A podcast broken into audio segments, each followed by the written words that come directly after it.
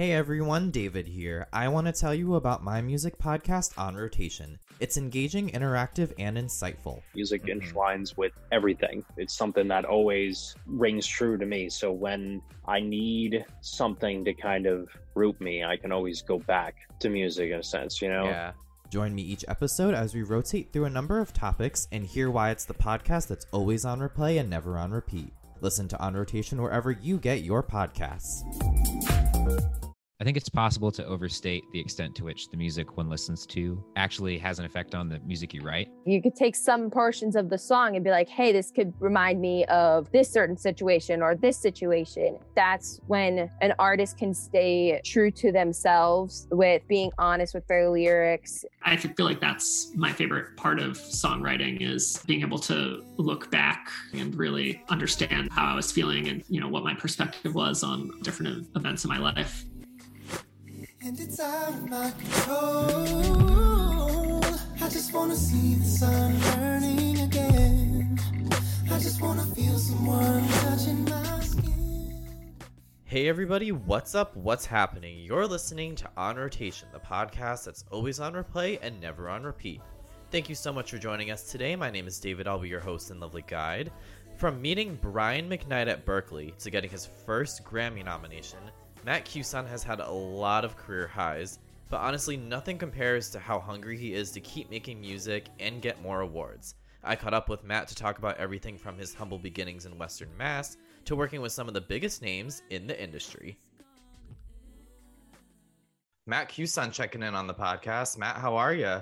I'm good. How are you? I appreciate you having me. Yeah, of course. I appreciate you coming on. We were just talking about before we got recording about how you were born and raised in, you know, the Berks, Massachusetts. So Mhm. I'm curious a little bit to know like how your story basically goes from, you know, for people that aren't familiar with like Pittsfield and all that, it's a very kind of small community, very rural. How do you go from, you know, working in your immediate community, like somewhere small in the Berks, to now being a Grammy nominated artist? Like that's that's kind of a big jump, I feel. It's cool. Yeah, no, it's um man, I owe a lot to the Berks. The Berks is a beautiful place to live. There's so much music and art here. And growing up, my I grew up in a very music, m- musical family. And uh, uh, my dad, uh, although eventually became an insurance man, he was a choir director, an arranger, and a songwriter and a piano player. Mhm. My mother was a classical pianist and had about 70 students most of my childhood. So it was 8 to 6 p.m. every single day, classical exercises that I would then go imitate when I was, you know, five years old on the piano. Right. Uh, I was constantly banging on the piano. I had a drum set. I played drums for a couple years. Uh, and I always sang. My brother listened to like the singer songwriter rock stuff, Billy Joel and all that. My sister listened to the uh, Stevie Wonder, R&B, Earth, Wind and Fire. So, and my dad was a jazz head. So, and I'm 10 and 12 years younger than my brother and sister. I was kind of a mistake. Oh, right. Uh, yeah, or the surprise, however you want to say it. Yeah. Um, so I think I was just a, like a, you know a, a, petri dish of everything coming in on me and and soaking up this jazz music and soaking up the the Hanon exercises my mother would teach her five year olds and the and the Für Elises that the you know the older uh, students would play and I think I just soaked it all up and Mhm. honestly, there was never a moment I didn't want to be a musician, as far as I can remember. It was always music. A- a- And then you start getting out. I started singing at weddings and funerals and, and little corporate events. And I, my first open mic night, my first performance ever in front of people was when I was 10 at a little club in Lenox, Massachusetts, which is in the Berkshires as well. Man, from there, it just, it became, I went to Berklee Yeah. um, and that opened up so many doors. That's where I met Brian McKnight and started working with Yeah. him. And yeah, and I and I dropped and, I, you know, I did the LA and the New York thing. Um, I lived in LA for probably a total of five years broken up. And I Mhm. lived in New York for oof, so many years 10, 12, 13, 14. I don't even remember. You know, so I did that, but the I miss those cities um, for sure. And I visit them constantly. But the good thing about music these days is you can kind of do it from anywhere, especially if you're a studio musician. I do more stuff in my home studio. I'm at my parents' house right now, but uh, I do more stuff in my home studio than I still tour, but I, most of my work is at home anyways. And you can outsource. You know, I did a song with somebody from Spain Right. last week. I did it. Yeah, so it, that that's kind of the cool thing. So it's just a matter of one fan at a time, one gig at a time since I was, you know, 10 pretty much. Yeah. Yeah, you were hustling from what it sounds like. From day one, from, From day, day one, because music is not, it's, you know, it's not, especially the way it is these days, it's not easy. So, Oh yeah, no, uh, yeah. I want to talk a little bit more about your relationship with Brian McKnight because from what I saw, he was kind of like a mentor to you in a way, correct? time. big time. Yeah. He met him when I was 18 in Boston. He was in town doing a, a celebrity basketball game. Mhm. and he wanted to stop by Berklee. No, but he's a phenomenal musician, Brian McKnight. They, a lot of people just know him for his pop hits. That Mhm. dude plays like, oh my god, and sings like like and just he's he's one of those guys that just Yeah. like, oh, I hate you because you do everything amazing. Right. uh, so at the time, his musical director Rob Lewis, who I owe a massive amount to my career as well.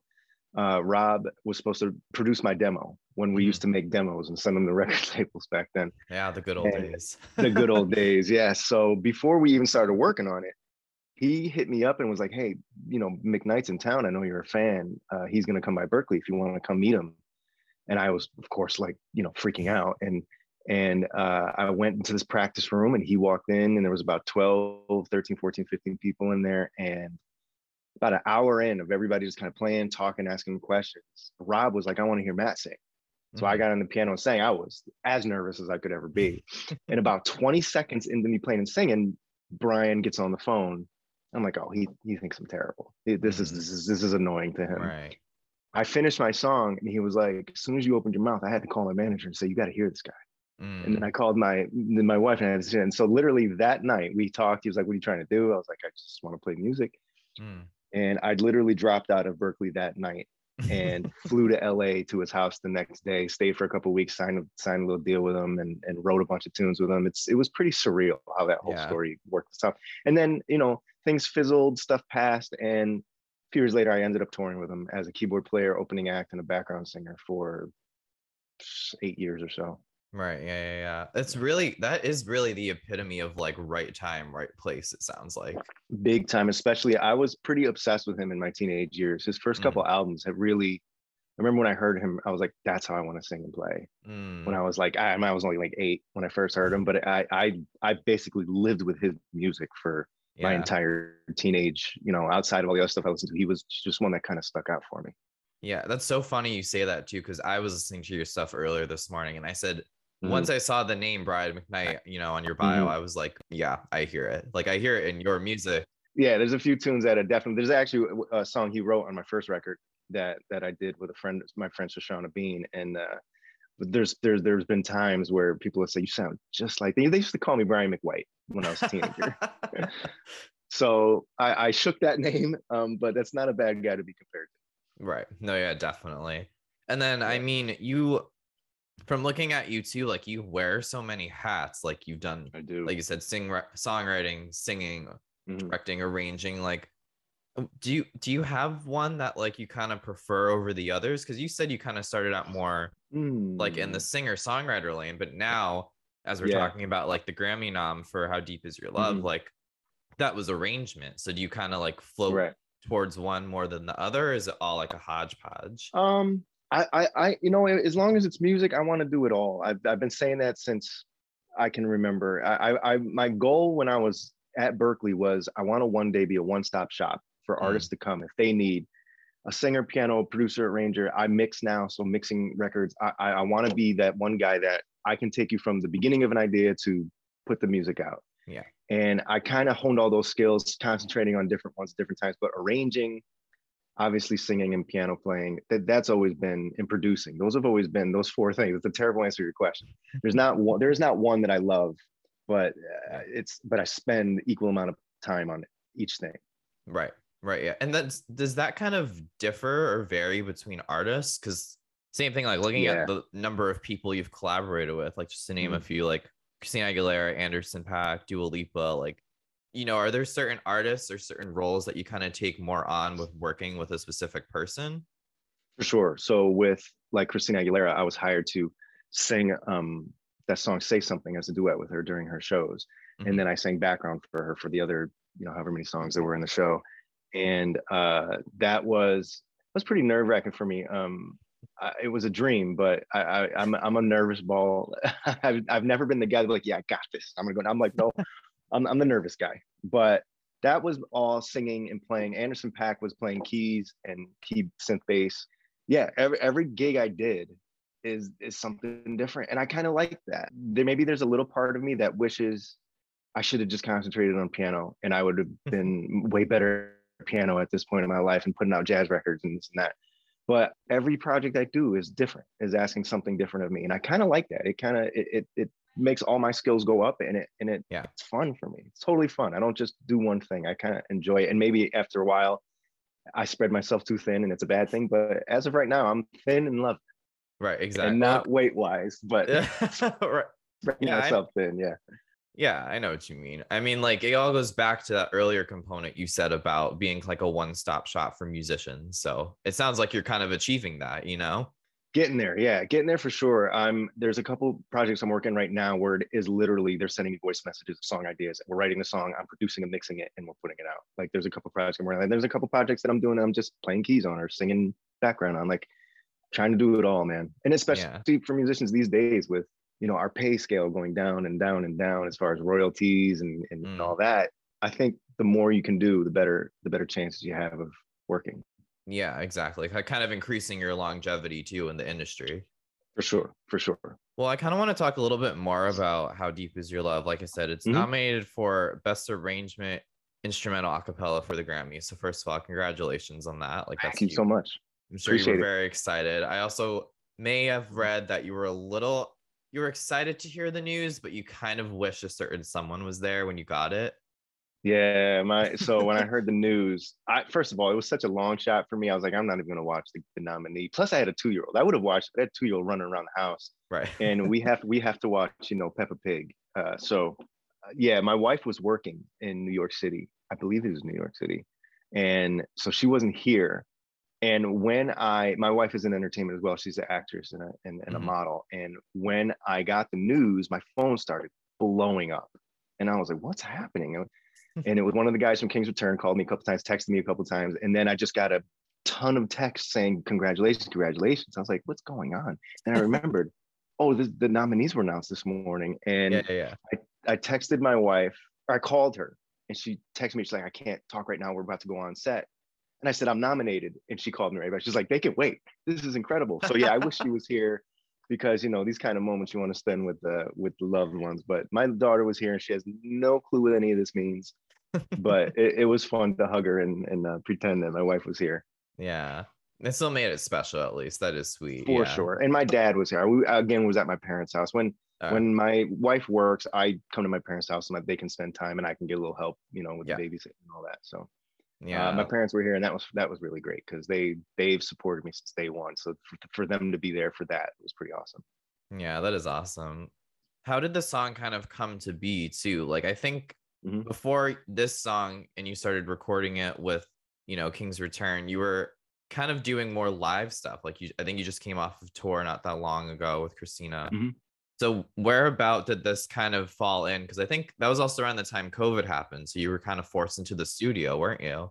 Yeah, it was a crazy moment. Yeah, I was, I was, I always worked in the studio, and and over the past, I would say five, six, seven, eight years, I've trying to gear more towards there. I used to tour with Brian and CeeLo Green and a bunch, and I kind of stopped doing that to tour with just a couple chosen artists, Megan Hilty for Mhm. one, who is one of my dear friends, and uh, Dave Koz uh, for his tours. We're going on to Europe in uh, May, which I'm psyched about. But um, it hit, yeah, yeah. So I was on tour with Christina Aguilera. Right after that, I did a, a short India.Arie uh, run in the Northeast with my friend Javier Colon. And after that happened, then kind of COVID, it wasn't here yet, but then the holidays came and then we found out we were pregnant. And COVID started to come, you know, around February, March is when everybody started to get really scared. And then everything shut down in March. All the advice we were getting from friends was move near your family with when you have a kid because you're going to want the help. We were in Greenwich, Connecticut at the time. Mhm. So we packed everything up. We moved up to the Berkshires and uh, we didn't have a place to live. So we were at my parents' guest house or guest room. And I got an, a message on Instagram from Gabe Kunda, who is the bass singer in King's Return. Oh, okay. And he was like, Hey man, I heard some of your stuff through Brandon Williams, who is another Grammy nominated producer that I work with all the time. hmm And uh, he was like, I really like your stuff. Are, would you be into arranging for us? We're, we're a new group, there's four of us.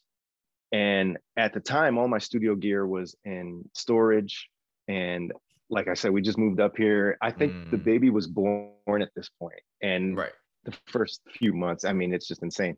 But it was cool. It was work, and Ga- Gabe was awesome, really nice, and I saw how unbelievable those guys were.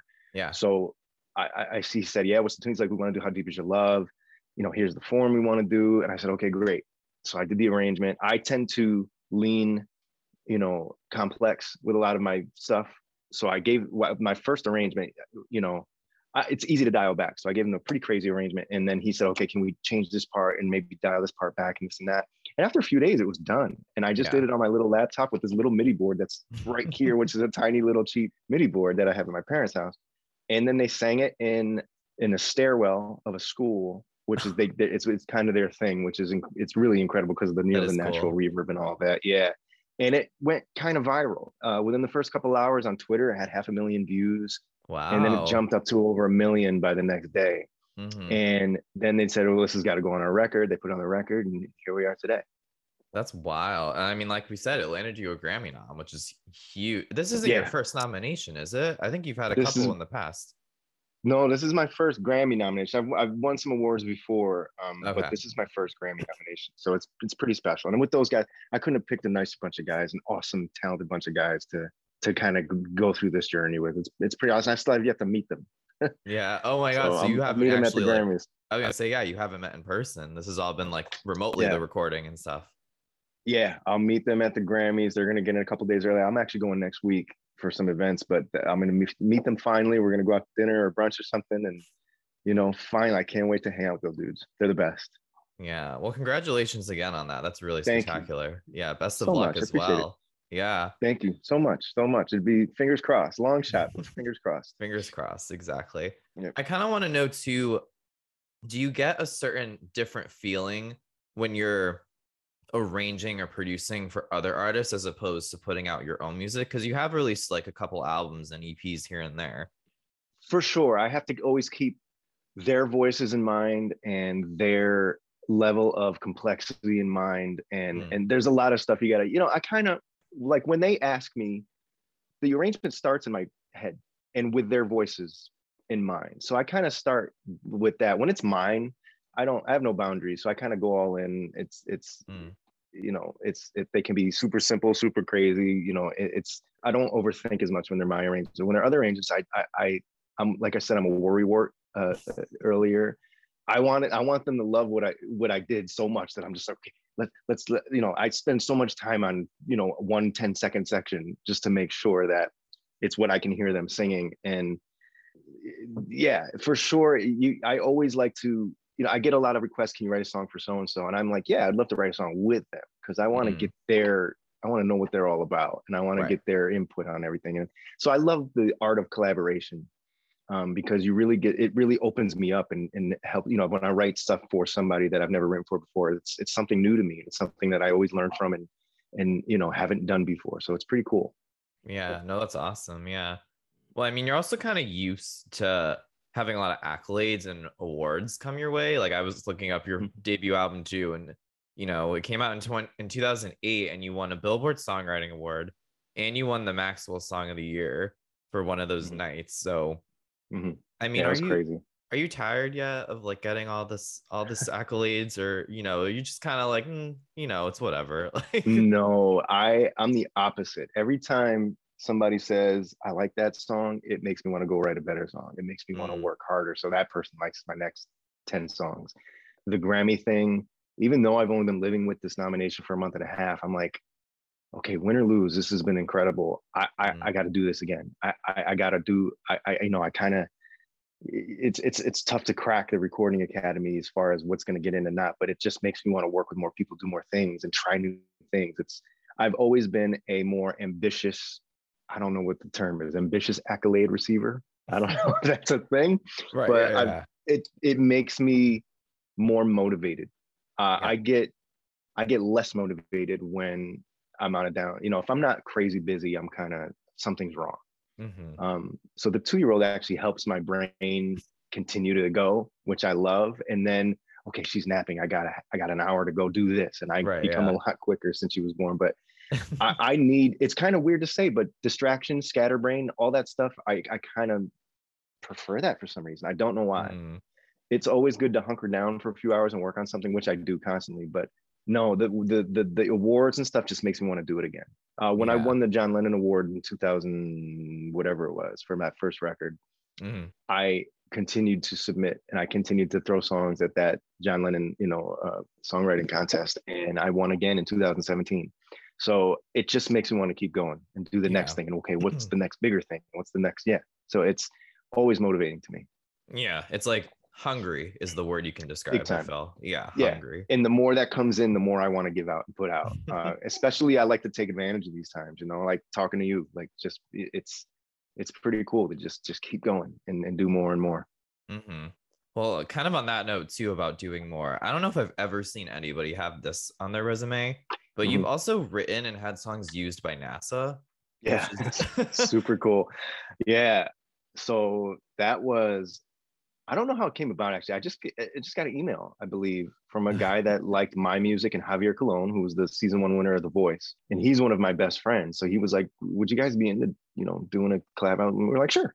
Mhm. So we wrote that and uh we did a, a, a, a for the um oh god, I forgot what it's called. I think you had but- yeah, one was like the moon Yeah. phase video, and you had the LRO Right. LRO project. LRO, yeah. thank you. Yeah, the Yeah. LRO was the was the me and Javier too. Uh, Moon and More is the song, and we recorded the video at all over New York and Connecticut. It was super cool, super fun to do. And then the the Moon phase was they just took a song from my second record, Only Human, called Mm. "Calling It a Night," and they used it and they just played it in the background. They do those Moon phases all the time, so Right. I was pretty honored that not only the first project, but that they wanted my tune for the next thing. Super, it's.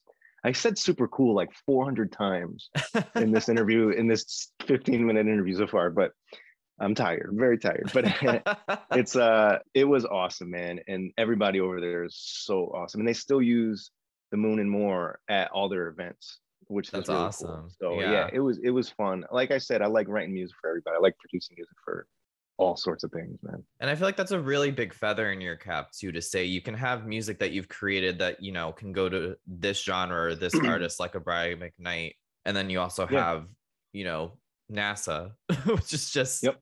very very different ends of the spectrum, you could say. for sure and it stems i think it stems from like when i said growing up there was so many different styles of music in the house Yeah. um so i think it stems i love all music i really do i listen to everything so i am a music junkie and and i want to do it all and and it sounds very you know it might sound crazy and and it's and a lot of people advice would say no you got to pick a lane Mm. but I haven't had to do that yet. So maybe someday I will. But so far, I, I want to do it all. I, I love I love uh, all styles of music.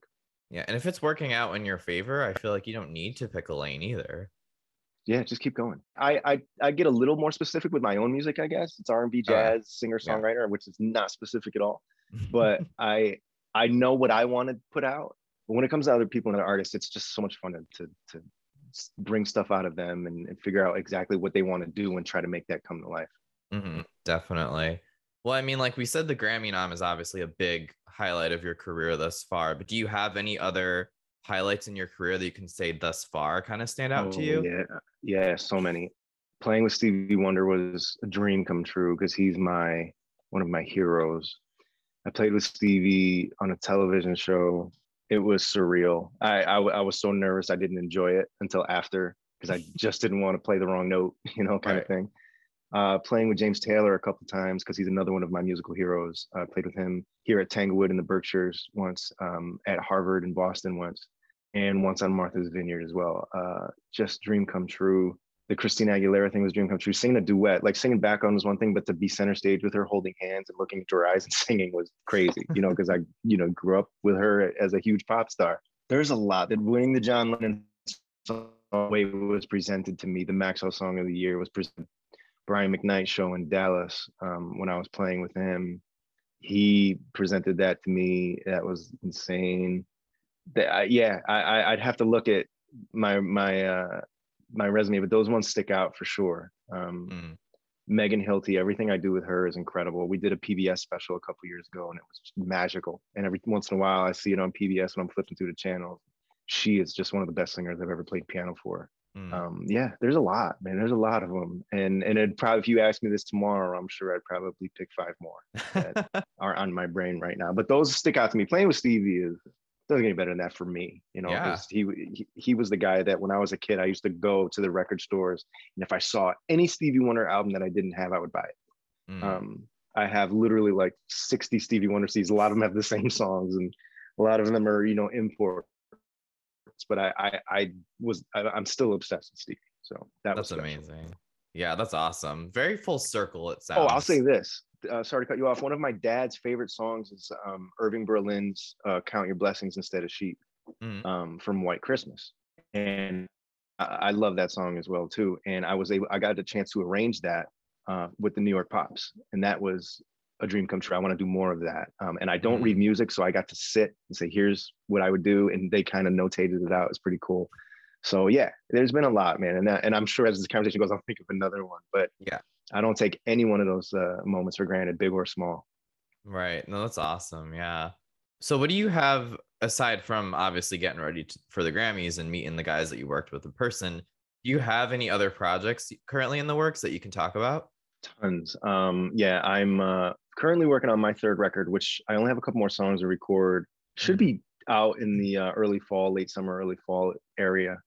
Uh, I'm very excited about that record, and I am producing, man, about four records right now. Uh, one for my hero, Arnold, one of my heroes, Arnold. Yeah, man, it's crazy. I've been, I've been pretty busy. Uh, one for my a dear friend and a, a, a musical hero of mine, Arnold McCuller, who is um, one of the most renowned singers in the business for the last 50 years.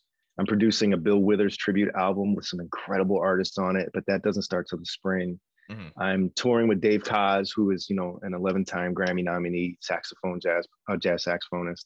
So, uh, I'm going on his Dave Koz cruise. I'm not a cruise guy, but I will never say no to this cruise. It's incredible. It's fun. Right. The musicians are insane. It's yeah, it's just the best. So that we're going uh, to Spain and Portugal in April or the beginning of May, April, May, whatever, somewhere around there. I don't even know my what I'm doing tomorrow.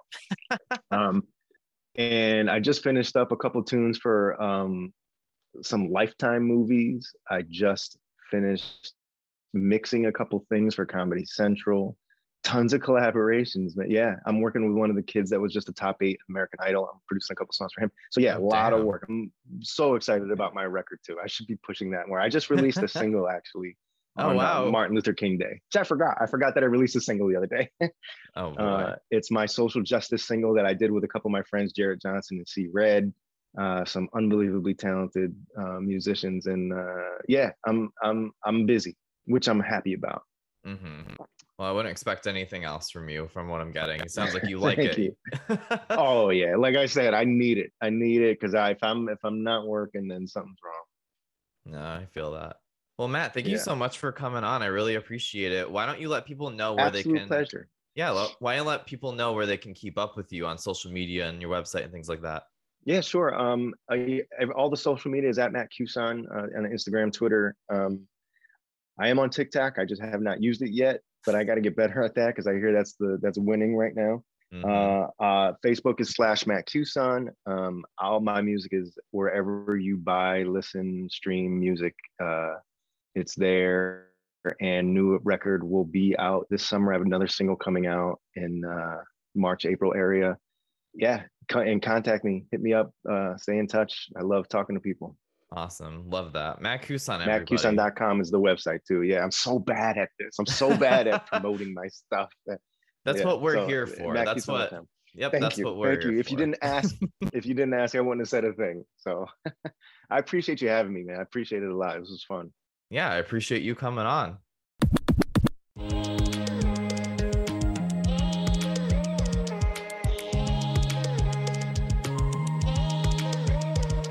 I don't know how else to start this conversation by saying what I said before we started recording is that I think Alex, you're more prepared to talk about Sam Smith's new album than I am. Just given the fact and the impression that you've gave me is that you've been a huge fan of Sam's for a while, haven't you? Absolutely. Um, ever since, I mean, I think I discovered Sam when most people discovered them, which was when um Stay With Me came out. Mhm. Um, you know, huge song, pretty different from anything they put out like now, but yeah, that's where it started for me. And Latch with Disclosure, that was another big song for me. Yeah, totally. And like I was just watching their music videos for Gloria, like the fourth album that just came out this past month. And it is really different from when Sam Smith burst out in like 2014, I think it was. Like, you know, mm. Stay With Me was still very it was like a reserved song, but he kind of caught or they kind of caught people's attention because he or they had this knack for like vocal layering, which is something that a lot of artists have done, but Sam did it in a way that was really interesting and just like caught a lot of people's ear. And he's they're still doing like that kind of stuff on this album, but now he's even more eccentric. He's more they're more just open with their sexuality, like and that's all stuff too that like we'll get into on this album. But I agree, like Sam Smith is nowhere where they were when they first like started. Absolutely. And I, I think when they first came on the scene too, like um Sam's voice is just like so incredible and um like the range, the power, and they said like a lot of their influences were huge, like um female artists growing up, which um really kind of played in like the songs that they were singing were like Whitney Houston songs and like Mariah Carey and um huge fans of both. Uh so like those influences definitely show in their vocal style as well.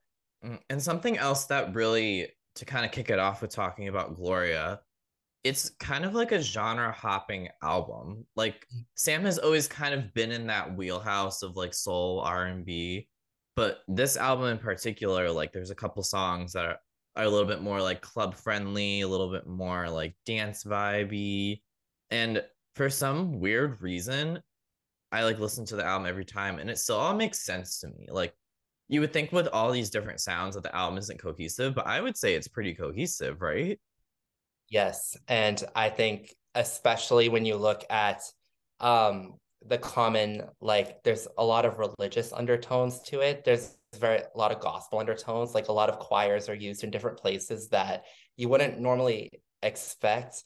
Um but then lyrically it's very cohesive as well, going together with like the themes of self-love and um like reflecting on experiences and yeah, so it does feel very cohesive in a way, even though it's so diverse sonically.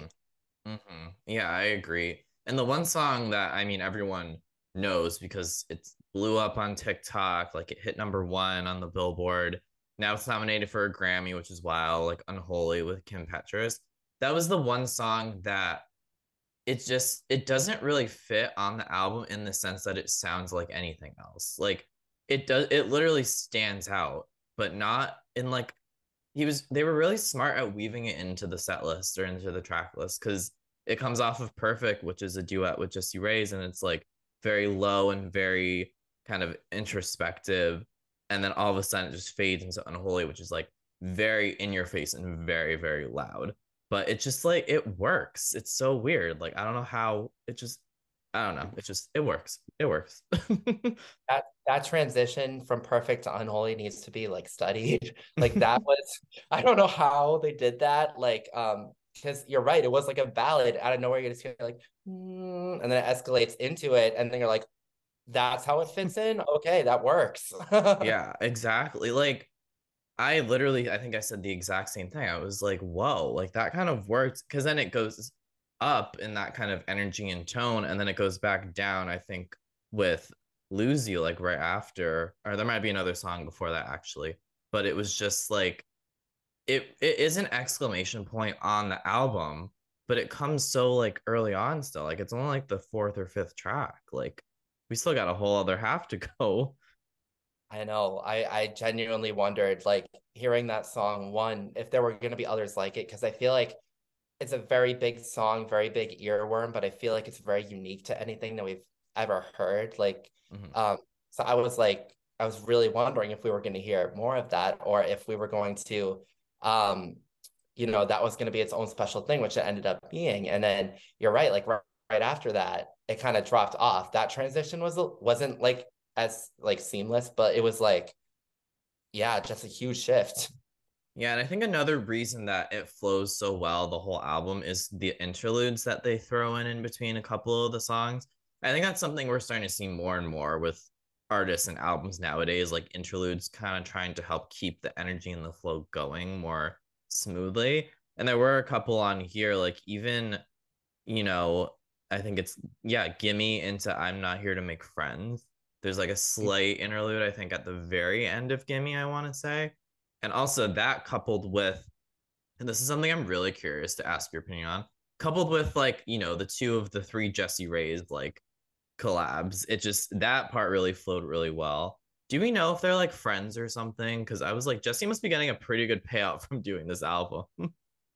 I I don't know. Um, I be- I believe Sam like has kind of praised Jessie and her music before, and so I I think that was more of like I'm a fan of you, you're a fan of me, like let's work together, and um, yeah, and I love that Jessie makes appearances on multiple songs in the album, and they're ones where her voice fits in very well in her vibe, and um, like you said on "Give Me the Hook," like that couldn't have been delivered a way that Jessie can deliver that. So I, I thought that that was excellent. Mm-hmm. And that song, I kid you not, has been stuck in my head. I was really trying not to get stuck in my head, but it's so easy. Um, mm-hmm. and that song too has a little bit of like an Afrobeat component to it. It also features Koffee the rapper. Um, and that's something we don't really hear Sam's voice on too much either. That kind of like island kind of vibe. You know, his voice fit really well. I was like shocked at how well. I guess like when you sum it up, Gloria is full of like a lot of surprises because as I'm talking it out more, I'm like, yeah, I was surprised by this. I'm surprised by that. Yeah. And then also on Gimme, like Sam didn't try to like change their voice or their style or anything. Like it was really just like um Sam did their thing, like Jessie did her thing, Koffee did their thing, and like mm-hmm. it was just uh, incredible all around. And um, Koffee's verse fit extremely well too. Um, I really thought that that style was great for that. Mm-hmm. And then, yeah, Dorothy's interlude, like it sounds just like kind of flipping through channels to something that eventually leads into like um, the beginning of "I'm Not Here to Make Friends" with the RuPaul sample, and it fl- it flowed right into it, and I thought that was really cool.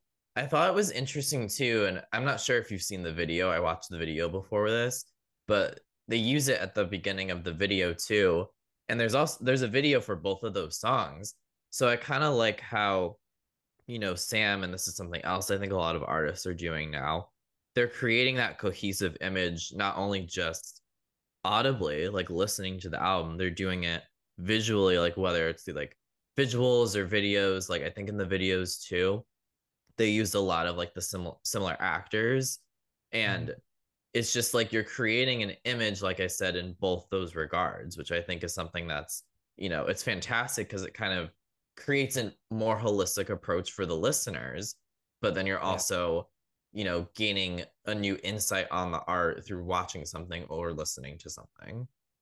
Exactly and i think that i mean obviously like as pop stans we love content um but like it's um it just creates an entire vibe for the era. It helps more into perspective the vision that the artist was trying to create too by providing music videos live performances like um yeah i just think it is the best way to create a full um interactive era. And yeah i just think it's awesome. And i'm from watching these videos too i never realized how eccentric sam smith actually is. Like you might know about this more because you've kept up with them longer than i have but I'm watching like you know Unholy, and I'm watching Not Here to Make Friends, and I'm like he they really are like very he's very coy and very eccentric with you know his clothes or their clothes or their presentation of themselves. And I read in like an mm-hmm. interview too that I think it was about Gimme and saying how he's a sexual person. He's trying to get more comfortable with his sexuality and things like that. And I'm like, now knowing that and then watching slash listening to these songs, I'm like, yep, I see it. I see it. So this is like relatively new actually because like in the past, you know, this is the first album we've had since Sam discovered or came forward with their non-binary identity mm-hmm. and you know, forward with um their sexuality side of themselves and because before I think they were known as like a crooner. You know, when we were talking about "Stay with Me," how that was such a different style. Like, um, way too good for goodbyes. That song, like all of that, was just kind of standing in front of the microphone and singing and you know pouring emotion. Yes, but like this is kind of the first time we've seen all different sides. Like they're becoming a pop diva kind of, and that's just kind of what we want to see. Like, uh, um, the fashion and everything. I, I love it. And, um, in the video, for I'm not here to make friends. Like the big pink coat, Mm-hmm. and then um, they wore it on SNL. They did Unholy, and um, for Kim Petras' verse, the dress opens and she's just sitting under it. Yeah. yeah I, I don't know I, I i just love the the confidence and the new stylistic approach being exuded this era No, I agree. It's definitely making a statement. And a big component of Gloria too that I caught with Sam's interpretation of the album is it's really like a coming of age type album or a coming to realization. And this was something that I was really interested in. I was listening really closely to the last two songs, just Gloria and We Love Who We Love, um, or Who We Love. And Gloria is just, you know, a straight up gospel song with like a choir and Sam singing over it. So it's like Gloria's kind of like reaching a type of salvation and realization. And then when that transitions into Who We Love with Ed Sheeran, it's like that acceptance factor of just being comfortable with your sexuality and comfortable with who you are. And I, I kid you not, I was writing it out my notes and I like looked back and I was like, he definitely did he did that on purpose that had to be intentional like that was that was what Yeah. he was what they're aiming for you know like gloria being at the very end of the album too like you know after all this because um sam said in an interview that gloria kind of represents this more feminine energy that they're re- letting letting release from them and so for gloria towards the very end my my high school choir actually did that song. That's why i first heard it. Um but um kind of introducing gloria and saying you know this is for gloria and then going into who we love i feel like that was that placement kind of represents acceptance of this new identity and um or not new identity but you know the one that was within. And um yeah and then who we love i i just thought that that was beautiful with ed sheeran on it too um saying like you know it's i feel like kind of a generic message with the queer community but like love who you love. But then the way that they did that is you know they talked about all the beautiful things that come with love. And they said like it's not wrong to want the world for someone was one of the lyrics. Like i i don't know. I think the way that they executed that showed the meaning behind the album perfectly Mhm. and i think it's even more telling when you have an artist like ed sheeran who one is already so well established and is like a massive artist and two you know not to assume but i'm pretty sure he identifies as straight or heterosexual so it's like when you kind of have that coupling too of a non-binary artist and a straight artist singing about you know love is love it just makes it even more powerful so i i really loved and appreciated that as well i thought it was good Absolutely. Every every community, you know, can fight their battles on their own, but it but to make, you know, to kind of get the message across, you need allies too, you know, and you need people who are going to speak up for you while you're speaking up for yourself. And then, you know, that's kind of how you spread acceptance. Mm-hmm. And so I, I really think that that's a beautiful thing. Yeah, and I think that's what Sam is trying to get at with the album too. Like it's kind of, you know, like we're saying like this coming of age journey or having this aspect of Gloria that they've always kind of felt coming into fruition. I think that's the goal with the music is to spread that like grander message of acceptance and saying, you know, I am who I am, you can be who you are and we won't have any issues, you know. Let's just coexist. Absolutely. Yeah. Did you have any favorite moments on the album, like favorite tracks or anything else that stood out? One that actually stood out to me was Six Shots. Um, Mm. because that song, I I mean, you know, I love R&B music, but also like so it had kind of an R&B undertone, but um Sam was kind of talking about how they're very open to having like a physical relationship in order to kind of heal pain, but they're very, very not open to like love or intimacy um Mhm. in that sense. And like um they keep repeating, there's no loving me. I don't know. I, I thought it was lyrically complex almost but so even though when it when it started i was like oh this is going to be like a you know bedroom burner but like yeah it, it ended up taking on a bunch of different meanings as the song went on Yeah, the literally the only way I described that song in my notes were sultry, silky smooth, much like the subject matter. Because it was just it was a it was a clever it was a clever way of literally almost covering up what you were saying, but being very coy about it, I guess you could say. yeah like like he had come to my room but like i'm in there but like come here you know yeah, he's Like- very like I said, they're very coy about that kind of stuff, but it's it's just very it's so interesting to analyze like how mm-hmm. Sam Smith, like we said, has kind of made this overarching career shift from being like a crooner, like you said, to being very like sexually explicit and just full blown wearing, you know, giant pink gowns and having people come out from under it. Like yeah it's wild. It's wild. I really liked too. Um, like Perfect was a really good one. I also really liked No God, and like the Mhm. first two songs, No God and Love Me More, kind of to me at least when I first heard them, were more of like a '90s R&B type vibe. And I liked Yeah. No God because I think it has like a catchy hook and chorus, and he does a lot of like a cappella and like vocal harmonize harmonizing with himself, like I've mentioned before. Um, and I thought it was like a good track to kind of ease into the rest of the album and also present that component of like we're going back to the the self journey and having that self realization of being like, you know, you're no god, you're no teacher, so I'm gonna do it myself essentially, or I'm gonna teach myself. Yeah. And you know, this it this could really be sung to any closed-minded person in general. Like I, I think a lot of people like to be very stubborn in their viewpoints for like, you know, either seeking control or like just wanting to get a rise out or just like straight up wanting to be right. And this is kind of saying, you know, this kind of humbles that person. And so I think there is something kind of powerful about them singing this over such like a slow beat so calmly Mhm. I, I don't know. I think that that really got the message across very well. Mhm. I agree. I agree. And- It's kind of like presenting a similar message, but in different contexts each time. Yeah, this is another thing that you also might have more insight on, Alex, because like we've said, you're such a big Sam Smith fan and you've been following them for so long. I didn't realize, at least with Gloria and leading up to the release of the album, Sam was very open with fans. Like, I think they write a lot on their website, like, they put out journals every season. And also, the Instagram post that he had, or they had when Gloria came out, was also very telling and very open. Is that something that Sam has always been like very open with the fans and saying, like, this is what the album is, this is kind of what you can expect?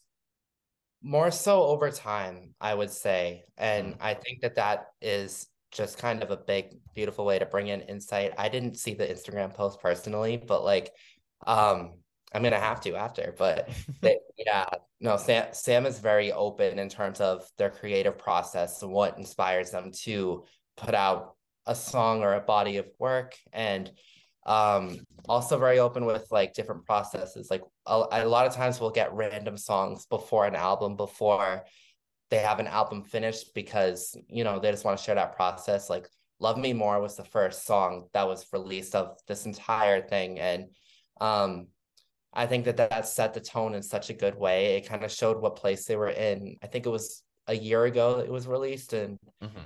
um you know from there we got unholy obviously and um then gimme and then just last week they put out gloria Mhm. um which you know i feel like to the general public might be odd as like a standalone single but i feel like that was a great way to introduce the album too by putting out just that interlude a week early and i don't, I don't know it kind of got me really excited but yes they are very vulnerable and open about their process and i think that that's great for an artist fan connection Yeah, definitely. It definitely opens up that connectivity aspect.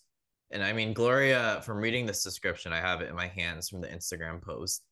Gloria is one of those albums that, in two ways, you can kind of say we're a long time coming, like both in a career professional way for Sam and their fans, but also on a personal level, because Sam literally wrote that if, if he literally wrote, I've been working my whole life to put this album out or something like this album And that goes back to us talking about Gloria and the whole concept of this kind of coming to a higher acceptance and realization in it of yourself. And it's just, you're just gonna have to listen to it.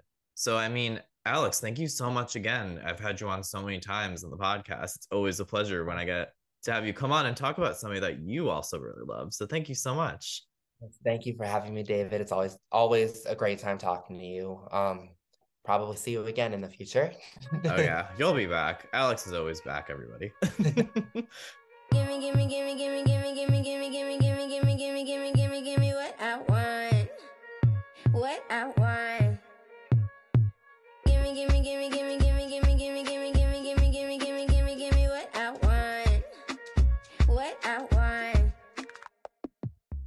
And that's the rotated review. Want to join me for the next review? Send in your suggestions to the On Rotation Podcast at gmail.com. You can also connect with me on Twitter, Facebook, or Instagram. Make sure you hit that follow button while you're at it. To read this review fully, see my blog, or listen to past episodes, log on to onrotationpodcast.wordpress.com.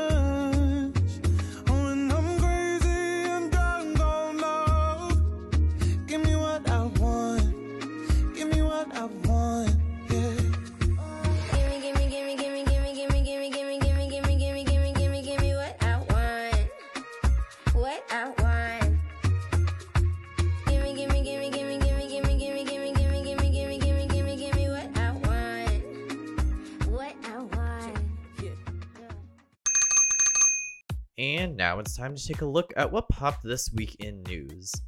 The Jonas Brothers received the 2,745th star on the Hollywood Walk of Fame on Monday, January 30th. During the celebration, Nick Jonas said the band's next album, called The Album, will be released on May 5th and be followed by a tour. It will feature a modernized 70s pop and Americana elements, according to NPR. Beyonce announced the dates for her Renaissance World Tour in support of her seventh studio album, Renaissance. The tour will feature 48 shows across the globe, starting Wednesday, May 10th in Stockholm, Sweden. Billboard predicts the tour will become Beyonce's highest grossing tour thus far. And the nominees for the 2023 Rock and Roll Hall of Fame are in. Nominees include Kate Bush, Sheryl Crow, Iron Maiden, Cyndi Lauper, Willie Nelson, The White Stripes, and Missy Elliott, who is the first female rapper to be nominated. The final class will be revealed in May. That's going to do it for this episode. Feel free to tune in next time when we rotate through a whole new slew of topics with all new guests. In the meantime, keep it real, y'all.